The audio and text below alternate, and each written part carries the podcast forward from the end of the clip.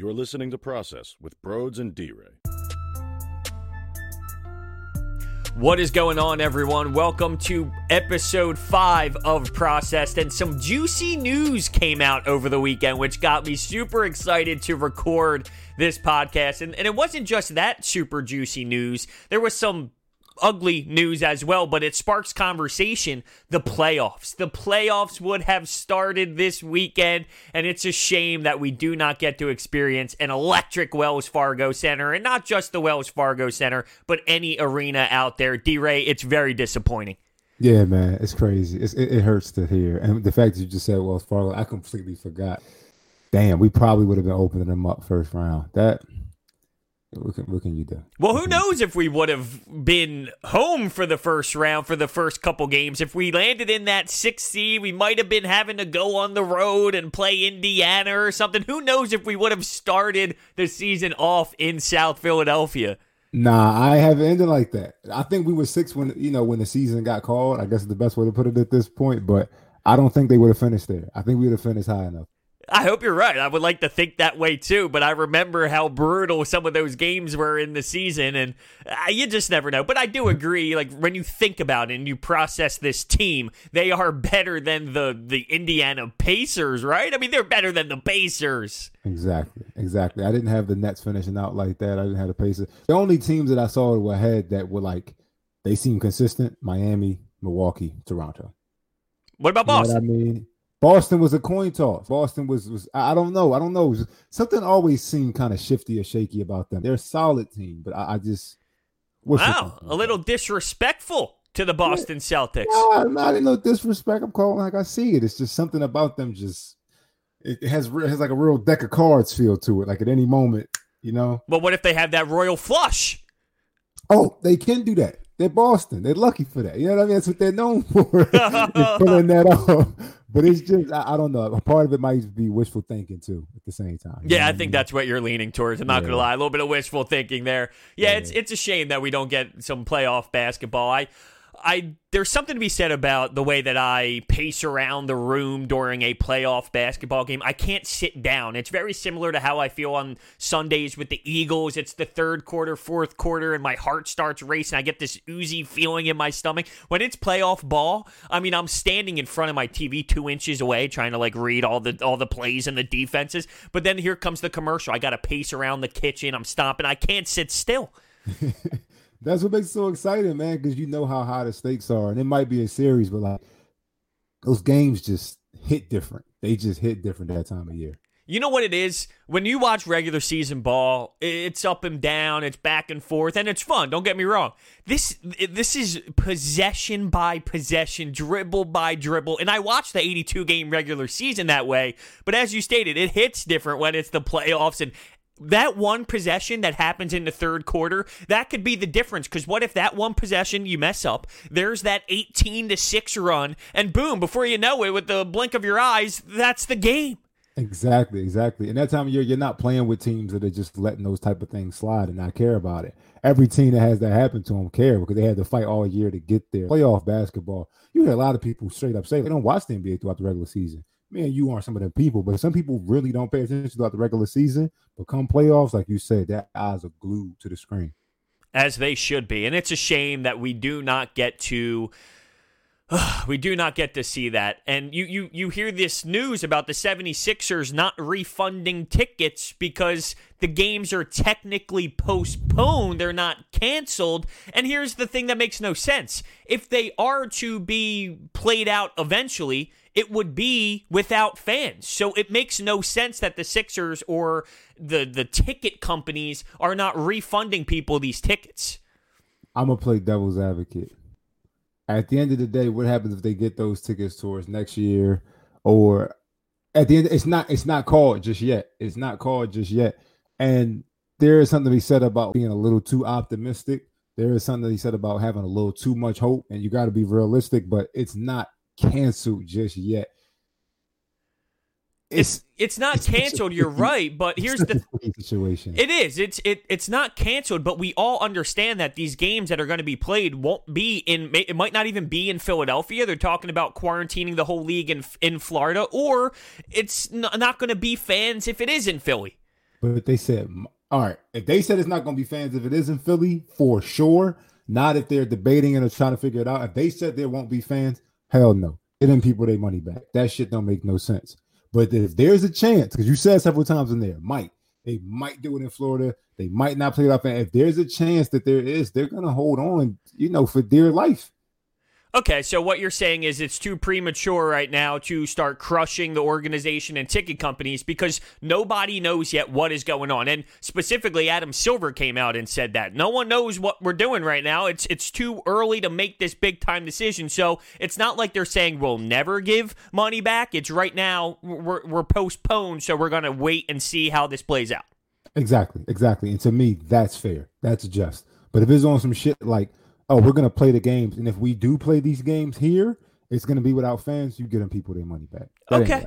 Okay. All right. I, I can see that. I, I can totally see that being fair. It's here's my mind though. My mind goes to well, we know how this is going to play out. They're going to somehow find some bullshit way to uh, not give people their money back. So we feel like, oh, okay, they're going to be right about this. They're going to find the proper way to handle it.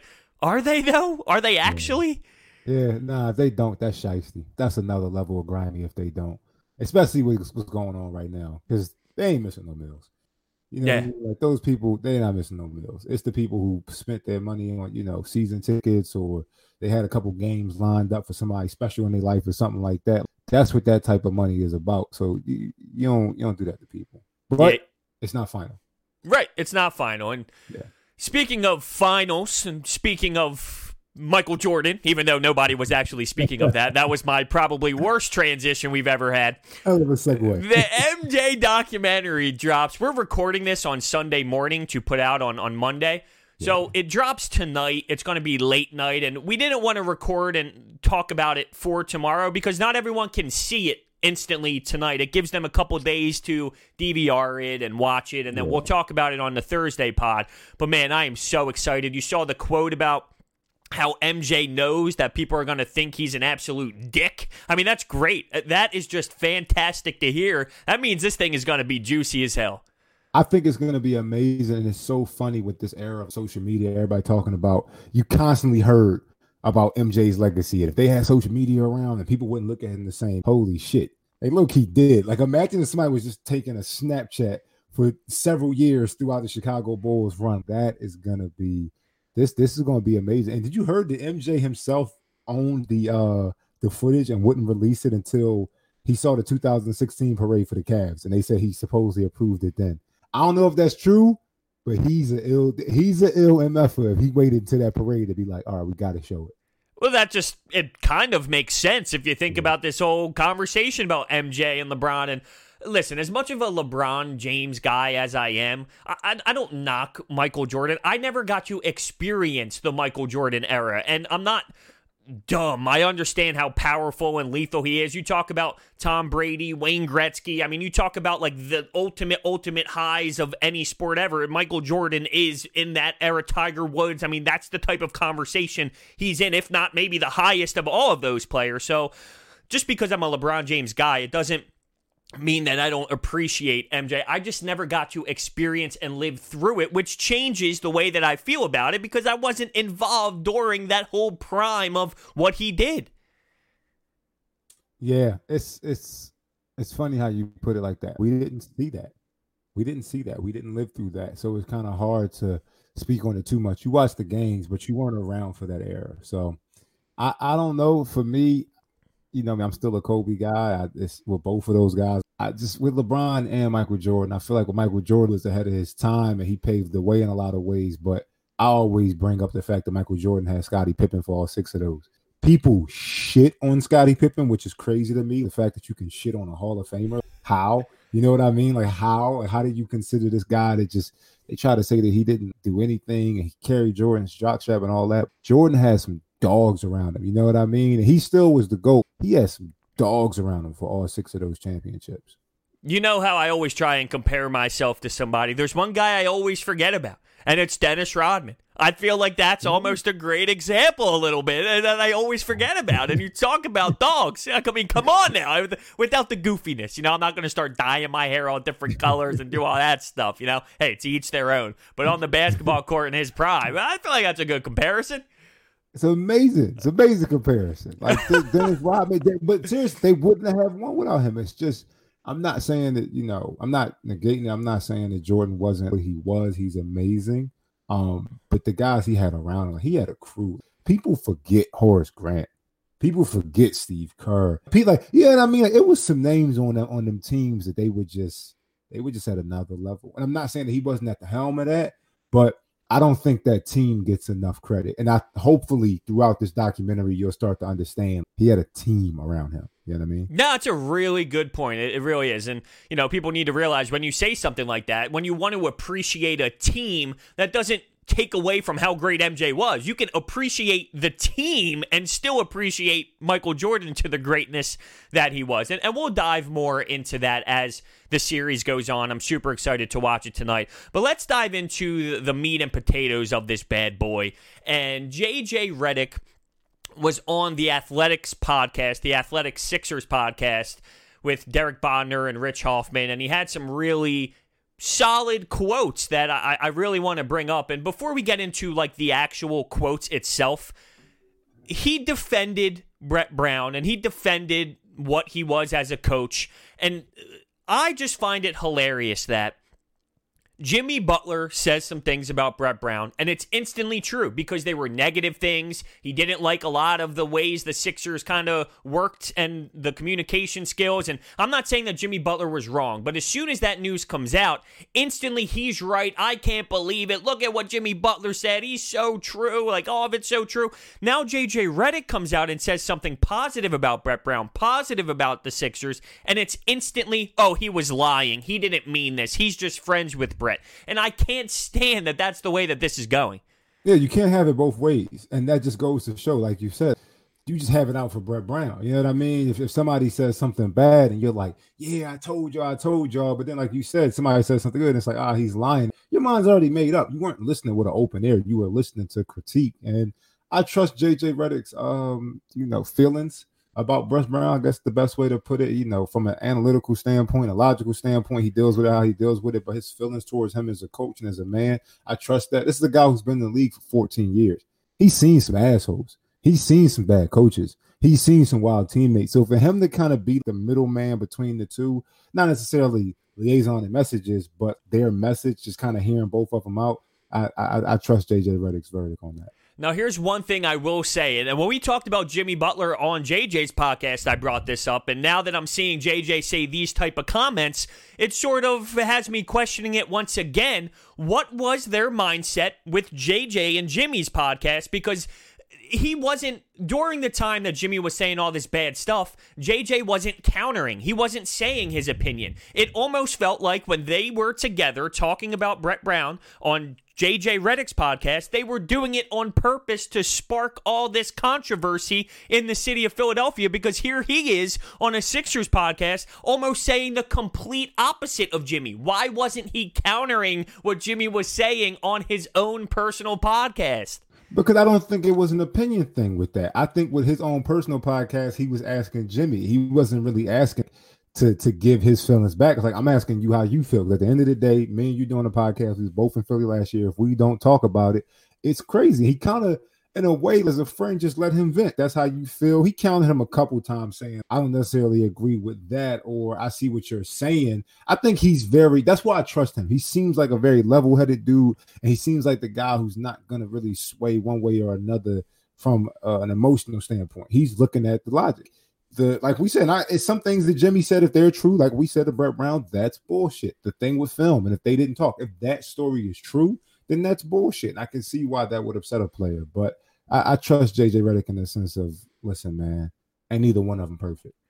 Could this have been a business decision by JJ Redick? I feel he's a very smart man. Well, let me have Jimmy on.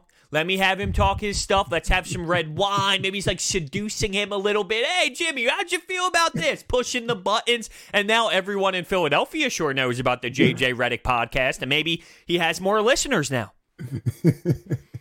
I just picture, I just picture somebody in a room on a late night thinking of that with their fingers touched like Mr. Burns, like, like, and I told you, and then and then JJ's gonna go up there, and he's gonna come back to the Sixers, like just like a conspiracy plot. But I love it. Hey, listen, listen, if it is, he's a hell of a chess player. Hats off to him. I think that's amazing. But I think it's just JJ Redick being JJ Redick, which is that neutral dude. He if he was a country, he'd be Sweden or or, or, or whatever the Swiss, whatever one is the neutral com- uh, country. He would just be on some chill shit. That's that's his personality, you know, and, and that's how he, he went about the situation.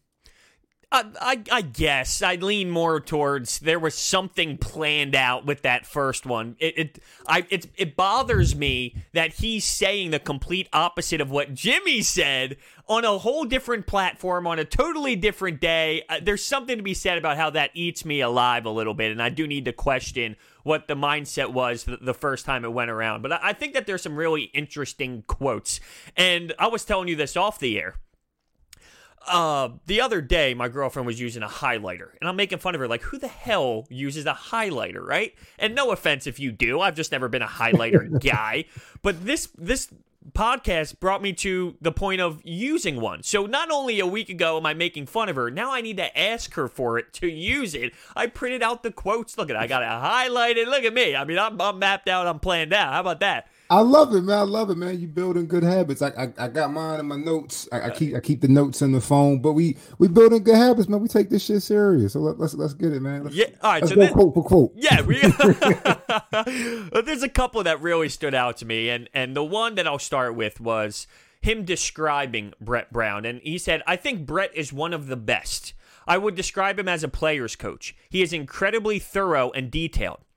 The thing I always appreciated the most about Brett is how thoughtful he is. There is a purpose team meetings, film sessions, practice, walkthrough. There is a purpose to your daily schedule. Everything is so thought out and meticulous. Now, this is why it bothers me that he didn't say anything because you hear Jimmy Butler talk about how, oh, well, in in film, nothing got accomplished. He called us into the meeting. Nobody said anything. Yet here's JJ Redick saying that everything is thought out and processed. All right, I had to hear somebody else say it, but hold on, this shit does kind of sound like propaganda. This sounds like a guy who's giving himself a way out. Or if you did feel this strongly, why didn't you answer it? Like I said, I'd like to think that the reason he didn't say anything on that show is, listen, bro, I brought you up here as a guest to let you vent about certain things. You know what I mean? It's not for me to check you on X, Y, and Z. And he played it neutral enough to, to get them views, and maybe it was edited out. Who knows? I'm obviously I'm defending JJ Redick to a T, but just saying.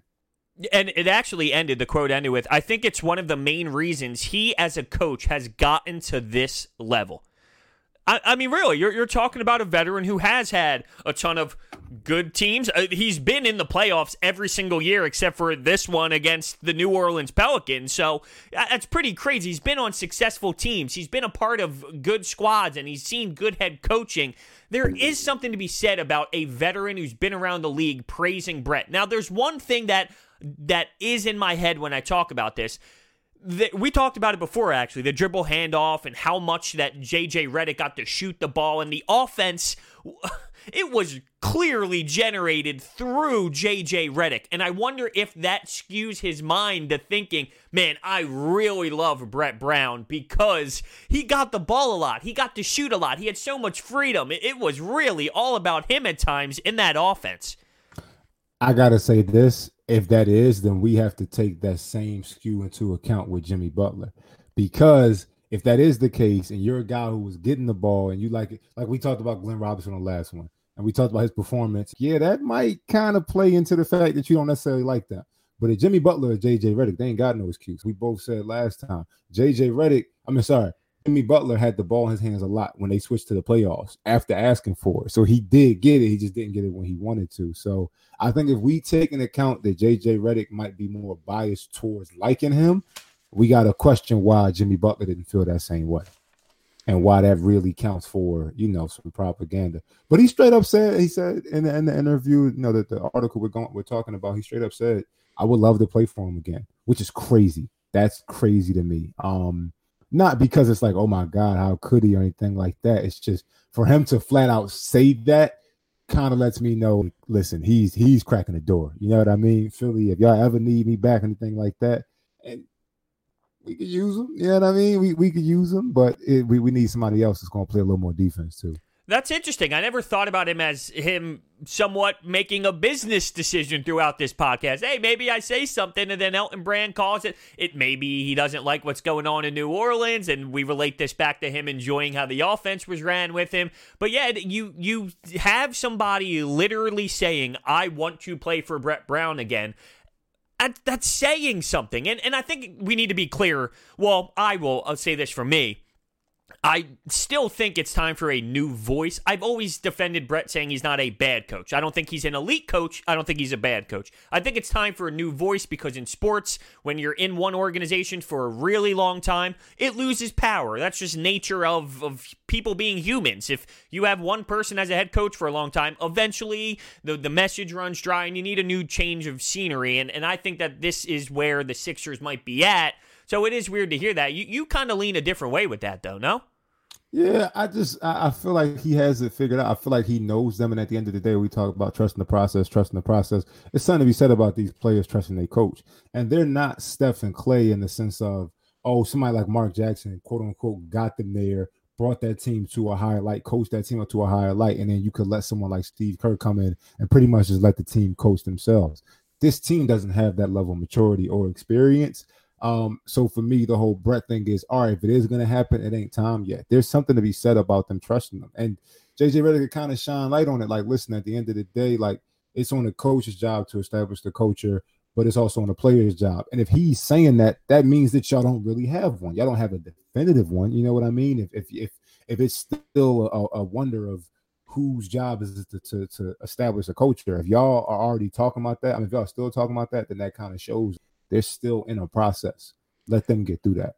Absolutely. Yeah, you you did mention how he stated a, the leadership thing and it's it's interesting. So the quote is, "Yes, it's on the coach to help establish that, but it's rare but I'm sorry, but it's also on the players. And this isn't a knock on Joel and Ben at all, but very rarely are the best players also the best leaders. That is super rare. You are talking about like 2 to 3 players in the last 20 years.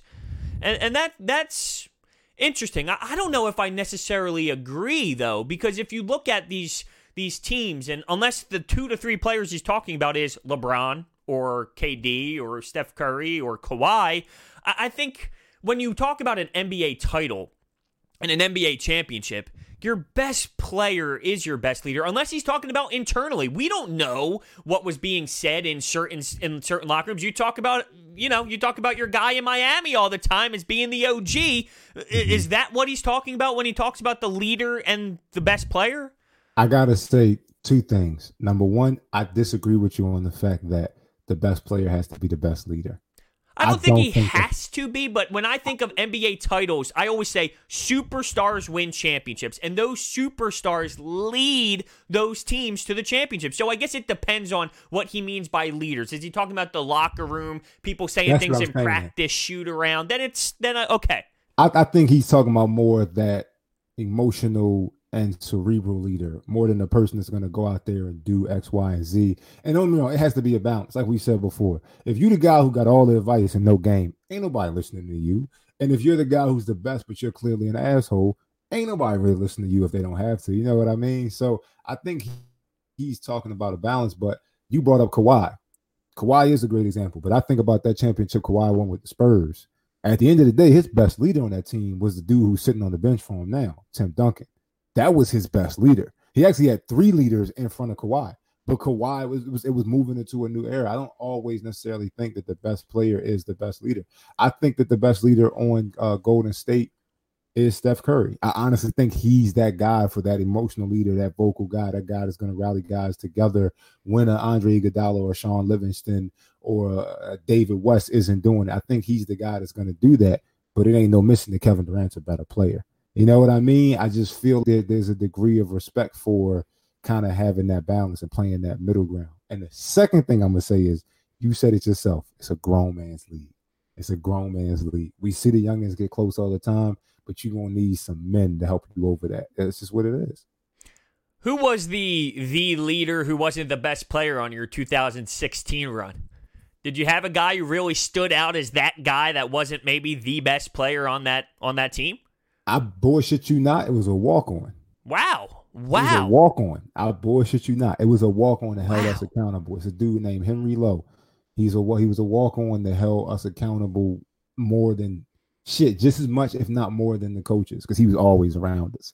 You know what I mean? He was he was a straight arrow. Don't get me wrong, Henry with the shits, like he, he, you know, he like he a fun dude. Like when you step between them lines, the dude gonna make sure he's playing Villanova basketball was a walk on. It was in the championship game. Um, you know, Daniel kicks the coaches out. Daniel tells the coaches, "I got this." Daniel talks to the team, and then me and Henry talk to the team. I'll be lying if I said that if Henry, you know, if what Henry said didn't get to us more. So people people really really like shut up and listen to what he had to say, or was there sometimes thinking, dude, shut the hell up? Nah, it's just he put in work. He put in work, and you know what it was about it. At the end of the day, and I hope we see it's another thing I hope we see throughout the MJ documentary, and it's something to be said about role players and stuff like that. If those guys play this shit out their role, they're gonna be listened to. At the end of the day, we couldn't doubt if there was an MJ of walk-ons, that was him. If there was something to be at, he was there first. If it was a, a, ball to dive on, he would do it. If he got thrown into the practice, not only would he perform, but he would push guys. You know what I mean? He's one of those guys that if you ask him to do so, exactly, exactly, and you ain't winning without them dudes. You ain't winning without them dudes. Like everybody look at the, the MJs and the KDs, and they're great. You need them, but it's like the team wins, and you ain't winning without a dude who gonna say I ain't got the most glamorous role, but I'm gonna play the shit out of the one I'm in.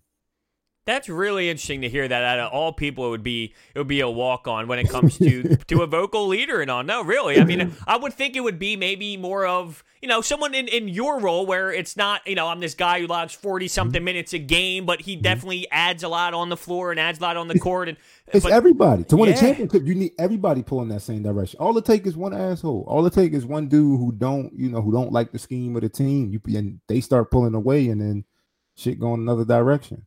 Hmm, that's really interesting. All right, so we'll, we'll no, it really, it really, really is. But um, let's get back to a little bit of what JJ was saying. And there was a there was a lot of I'm not going to say knock, but it seemed like a lot of the direction went towards maybe the roster built and how the roster was built and Elton Brand and how guys were sliding out of position. Now you have Tobias playing a position. You got this Al Horford playing a different position, and it was as if they weren't playing in the right spots, and that led to why the Sixers had such a weird season and an unsuccessful kind of season.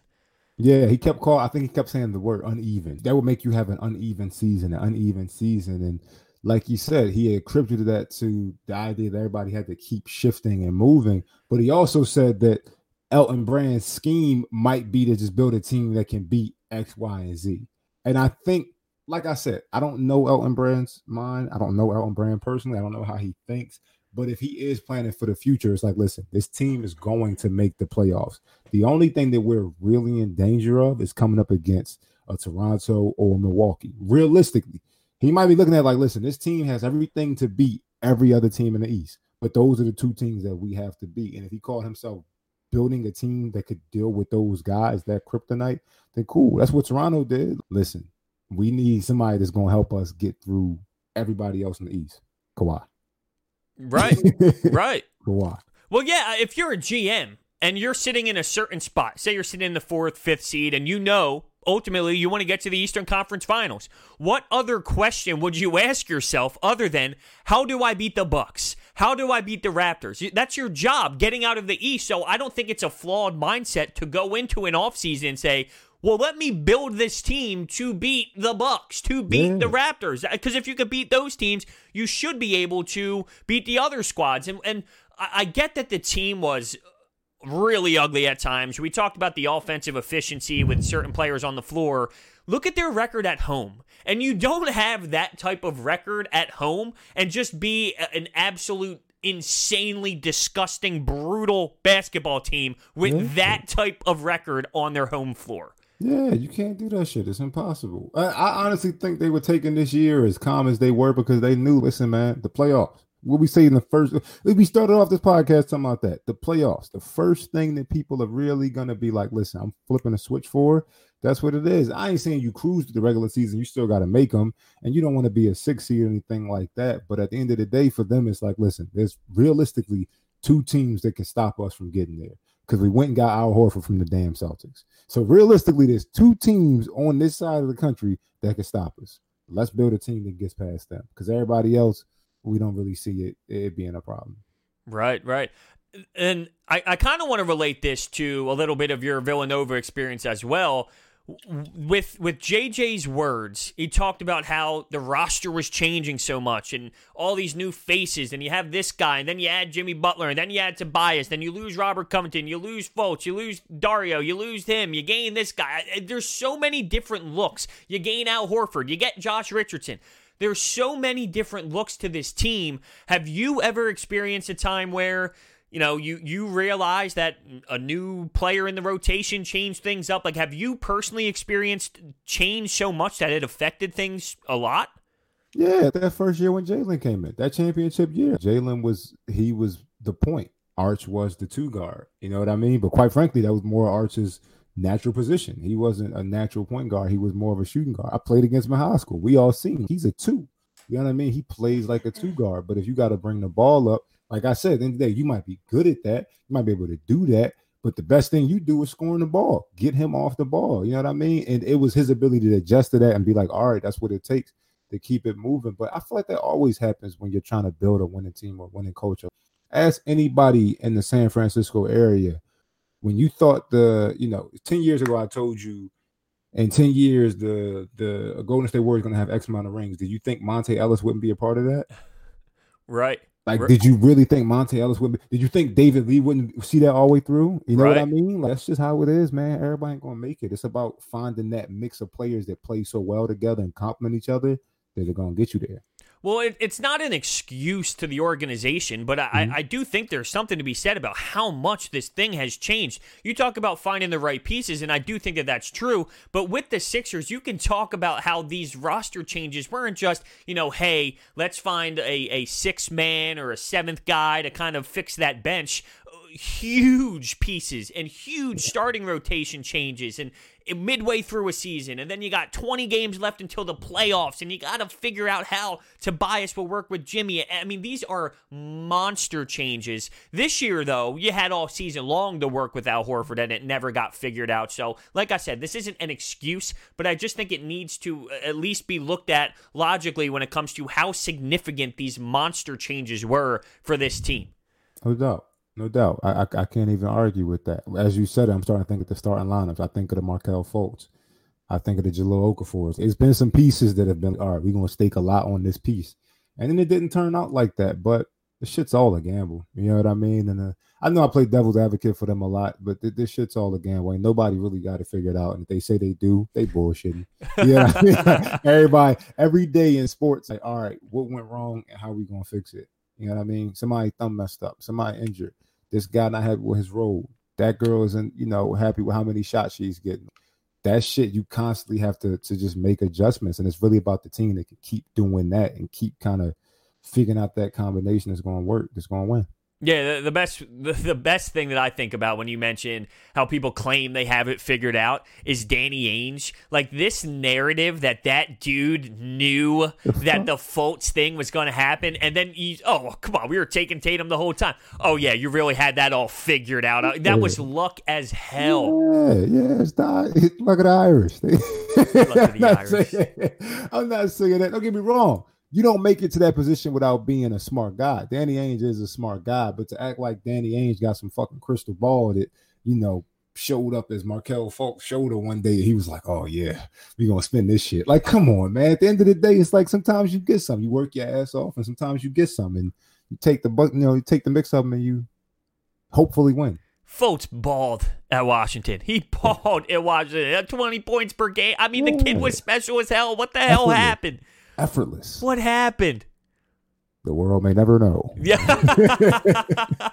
that is funny. I, I, want to go back to the whole the position thing when mm-hmm. JJ mentioned the positions, and he talked about how guys are sliding in certain spots. Yeah. Do you think any of that was towards Ben Simmons? Yeah. You do.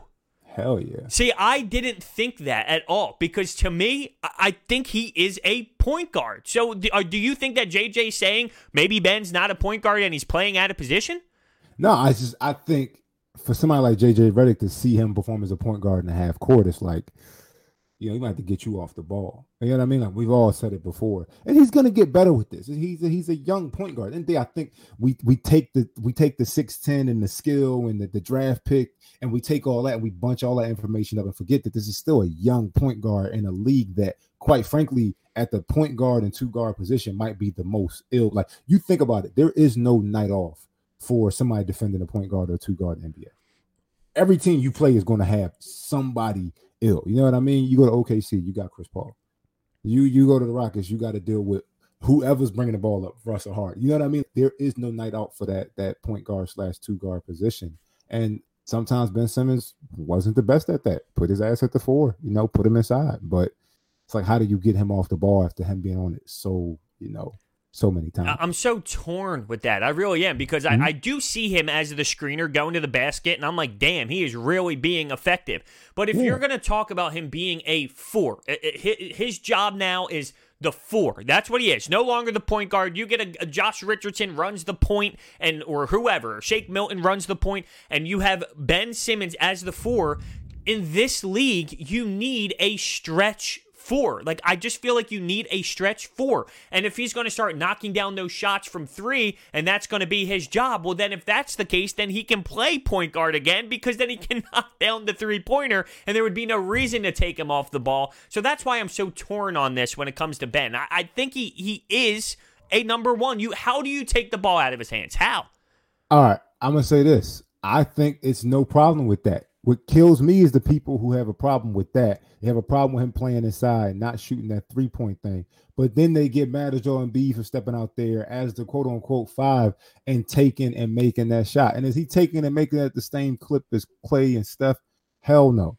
You know what I mean? He's not harding out there. But the fact that you can step him out and you don't have two six ten guys clogging up the lane for everybody else, how can you negate that that's important? You can't have both. Either you don't want Joel Embiid to shoot threes, or you don't want Ben Simmons inside. You know what I mean? You can't have both. You really have to choose. I don't know how you can be an NBA fan and think that centers can't shoot threes. Those people have to be 70 plus, you know, exactly. 70, 80, 90.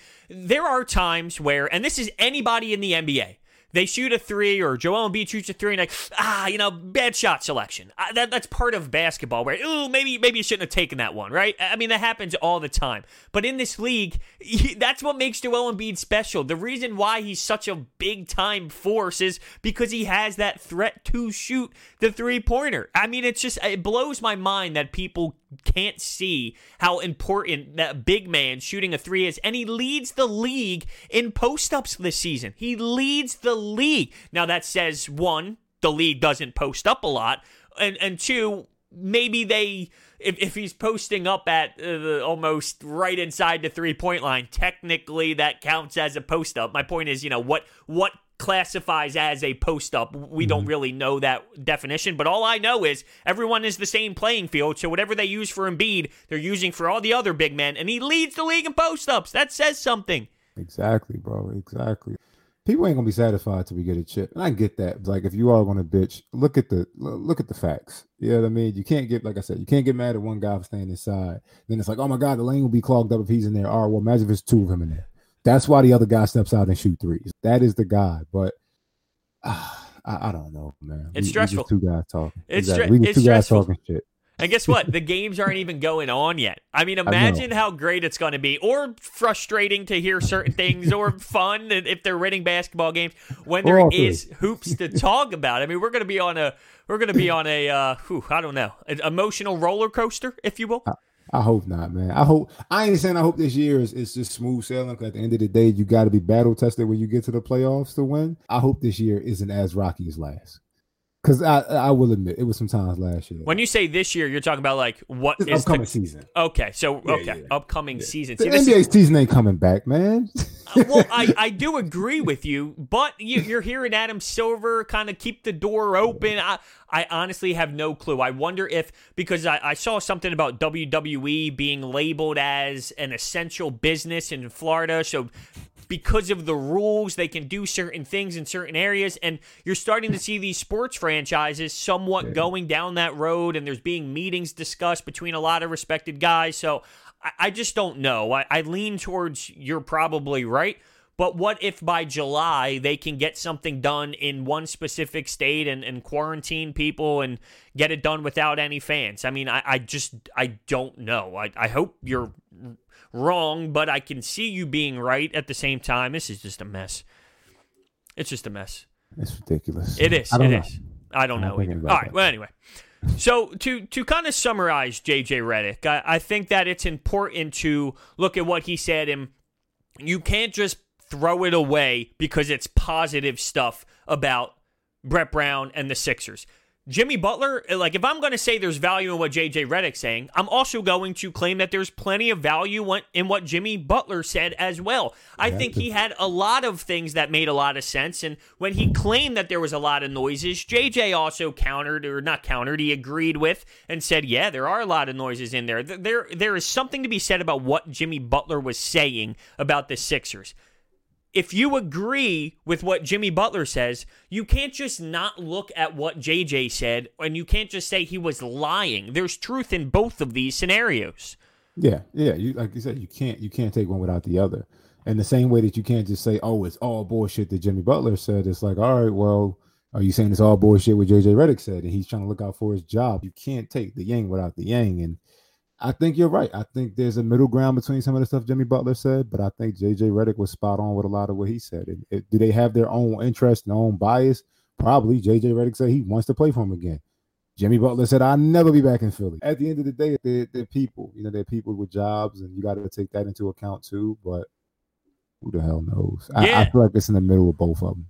Right, right. I definitely agree with that. It it seems like JJ though leaned more towards um, maybe the growth of Joel and Ben Simmons a little bit, which is what we've been saying for a long time. There is a Yeah. big time development that has to happen with these stars to really bring them to the next level and the roster. It, it seemed like if there were two issues with JJ Redick, and one of them is more of an issue than the other. The development thing, that's the nature of the beast. That's called human nature and growing as a player in the league. But if there were two issues, it seemed like roster construction wasn't a problem. And I wonder if there is some sort of emotional tie. Maybe he feels disrespected that he wasn't brought back, knowing they needed a three point shooter. And in his own podcast, he stated that he knew when he wasn't going to be signed back because him and Elton had a conversation during that playoff time. And then the other issue was was the Ben Simmons and Joel thing. But what do you think about? Do you think that there's something to be said about the way he feels emotionally not being brought back, and that's why he brings up the roster? Hell yeah. It's like I said, they're human. I, don't want to act like they would just deal with everything in ones and zeros. There's definitely the emotional uh, component. I don't know how much that really played in everything he's saying, but to say that that's not a possibility that some things were kind of brought up. Oh, why didn't you bring up the good stuff? You know what I mean? JJ Redick said in there, he kept using the word culture. It was a good culture. It was a good culture. It was weird because right after that, he said that they're still trying to figure out the coach. You know, it's, it's on the coach to build that, but it's also on the players. But he said, from what I saw, it was a good culture. Jimmy Butler didn't bring that up because at the end of the day, he's like, I'm not up here to make them look like good guys. I'm up there to make them look like assholes because that's in my best interest. Does that make Jimmy Butler an asshole? No. Does that make the Sixers good guys? No. You know what I mean? I think it's just it's a bunch of people just trying to figure shit out. You know what I mean? And sometimes it just it don't work. But I can imagine for Jimmy Butler, if that was the truth of somebody saying, Can you control him? That is something that hell no, I don't want to be a part of this anymore. And that would leave a bad taste in my mouth too. If that's true. Right. The big the big Jimmy. the big if. The big if. Yeah, the quote Yeah. about the culture. I would say in my two years there, we did have a we did have a good culture, a really mm. enjoyable culture. Two of my most enjoyable years of my career. But I can't not factor in the point that he shot the ball a lot. He had a ton of freedom, the dribble handoff. So, yeah, I mean, if I was on a basketball team and I was able to jack up three billion threes a night and be able to run all around, I would too. You know, I would mm. absolutely too. You'd be That- crazy if you didn't. I know, I know. and and there's one more that I thought was really interesting. Something, man, I'm I'm really. Can I read? It's been a while. It's been a while. You good, you good. Sometimes things may maybe just don't work. But in my time there, I think we accomplished a lot. And I thought we were so very close to getting into the conference finals and really having a chance to win last year. So he felt like that team really could have made it happen last season. And does something have to be said about the Warriors falling apart and crumbling in the finals? I I don't know if that Sixers team last year would have been able to beat the Warriors, a healthy Steph Curry, Klay Thompson, and Kevin Durant. but you you play the cards that you're dealt. If that's what happened, yeah, it's possible they could have won. I mean, shit. I gotta be honest with you. I think we're a triple dunk away from the conference finals. You know what I mean? Now, does everything on the other side of the world happen the same way? Not necessarily. You know what I mean? It's the butterfly effect. You change one thing, you change another. You know what I mean? It could have it could have very well been KD was healthy, and that was nothing.